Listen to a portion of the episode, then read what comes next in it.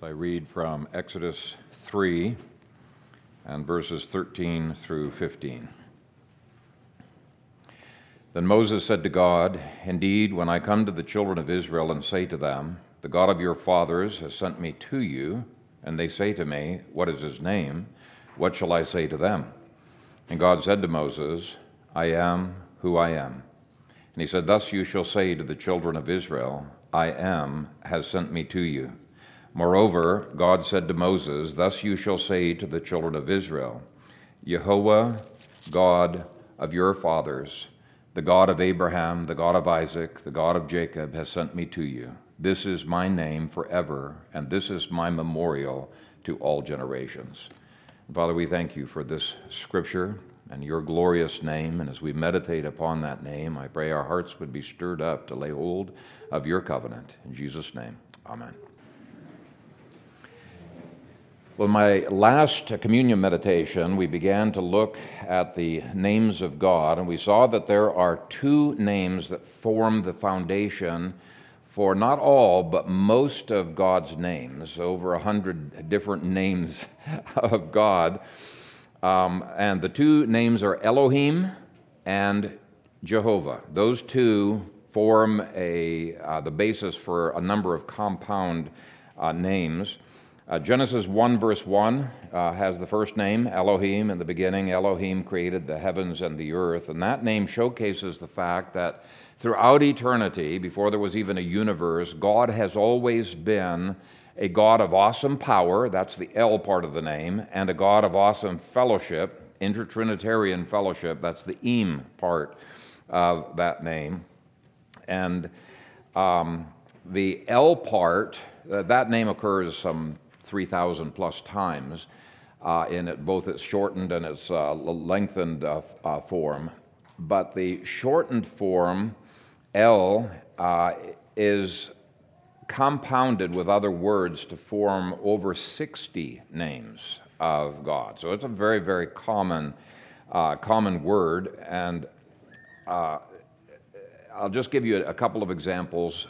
El Olam indicates that God's power, El, is forever. It's an everlasting power.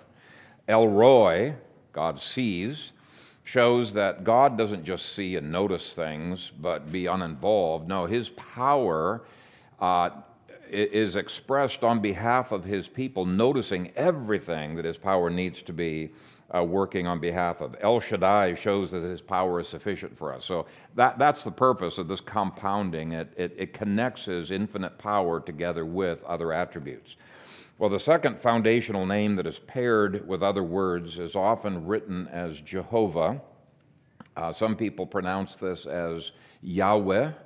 Um, very, very commonly, you will see that. Uh, if the vowel points are inspired, as I think it is, um, then you would pronounce this Yehovah or Jehovah. Uh, either one is a, a legitimate uh, pronunciation of that. And there's three syllables. If you look even of how God forms the foundation for many of people's names, uh, it's one of the proofs that there's three syllables, not two. Yahweh is two syllables, Yehovah or Jehovah is uh, three, and that occurs 6,877 times. Now, the root of Yahweh is to be or existence, and it refers to God as the self existent one. Now, that name was not used until God came into covenant with Adam and uh, Eve. It's a covenant name that commits himself to covenant with us. And now, in the passage I just read, God speaks a great deal about uh, the covenant and gives his names I am that I am, I am, and Yehovah as all meaning exactly the same thing. Um, so Yehovah means I am, and it means that God exists and he needs nothing outside of himself to exist. On the contrary, everything in this universe could not exist apart from him. Uh, and so I think you will recognize, if you've been studying theology, that this is one of the attributes of God, uh, known as aseity. Aseity is uh, spelled A S E I T Y. And the name Yehovah or Jehovah, however you want to pronounce it, um, really exemplifies his aseity more than any other name. This is one of the reasons why uh, Gordon Clark and many other theologians say that aseity is at the essence of who God is. Uh, it is reflected in this uh, name, uh, Jehovah. And so, aseity indicates that God is self sufficient, he needs nothing. It's impossible for him to be selfish. Selfish people are always needy, right? They want people to be focused on themselves. Well, God has always been self giving. So, in eternity past, before there was a universe, Father, Son, and Holy Spirit always gave 100% of themselves to each other.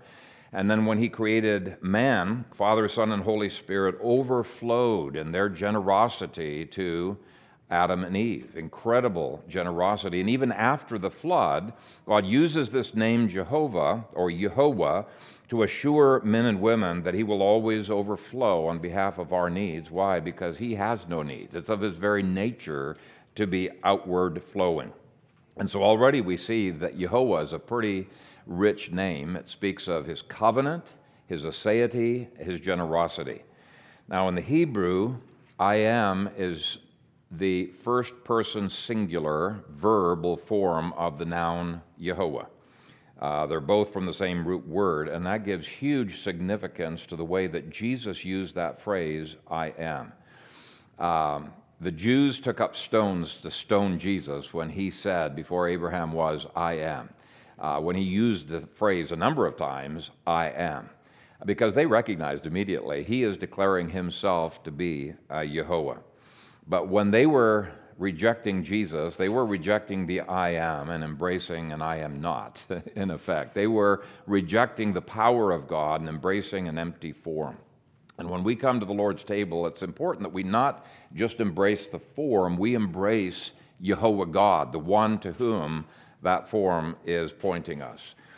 Um, it is knowing Jehovah that we find our every need fulfilled, and thus we can, in some faint way, imitate God by being generous ourselves, by being not self centered. Uh, we become more and more like Jehovah. Now, just to dig a little bit deeper, the Bible uses the term I am to indicate that God's all sufficiency is on our side. That's why people call it the covenant name. It's on our side. Uh, when Abraham was afraid, God said, I am your shield. That's another way of saying, Jehovah your shield. I am your shield. Um, when Abraham left all to follow the Lord, God encouraged him by saying, I am your exceedingly great reward. Now, that's another compound name. Uh, when uh, Israel doubted that God could get, give them the victory, God told them, I am the first and I am the last. Beside me, there is no God. In other words, he's saying, Don't worry about it. I am sufficient for these things. I can provide for you in your need uh, when Moses doubted that he would be able to lead Israel, he said, Tell Israel, I am has sent me to you. And so, for any other need that you may have, Jehovah says, I am sufficient for you too. Are you spiritually hungry? He says, I am the bread. Uh, are you faltering, wondering where your next step? He says, I am the way. Um, are you sinking? I am the rock of your salvation. And so, just as Elohim adds strength to all of the names to which Elohim is connected, Jehovah adds the strength of an additional promise to every one of God's names that we're going to be looking at in the future to which it's connected. When he calls himself Jehovah Rapha or Rophe, there's different uh, spellings of that in the, in the Hebrew. He's not just saying God could heal, he is saying God has covenanted himself to heal. Every one of us are going to be healed either in time or in eternity in the resurrection, but He is a God of healing. He is sufficient for our healing. He is generous with our healing. He commits Himself to us by putting that Yehovah together with doctor or healing, however you want to translate Rophe. Uh, when um, uh, He uh, calls himself by any of the other names, that Jehovah's adding that covenantal promise to it. And so when we come to the Lord's table this morning, we need to realize we are coming to the generous covenant Lord, Jehovah. Uh, he has uh, said that he is sufficient and he has laid his all on the cross. And he says, if we have faith to come to him and claim him by name, we have all of our needs met in Christ Jesus. And so let's, um, as we come to the Lord's table, um, commit ourselves to believing that his names really are a promise uh, on our behalf. Father, we thank you that you have called yourself by so many names. These names, each one is a promise uh, to us. And as we contemplate on the name Jehovah, your covenant name, uh, the name that uh, shows your aseity, that you are always outgoing, we want to be more like you. And I pray that you would so fill us with your grace that we would not look to ourselves as needy, but we would see in you our all sufficiency, and we would be ready to overflow in kindness, generosity, ministry to others. And so, Father, bless this your people with your covenant name. In Jesus' name, amen.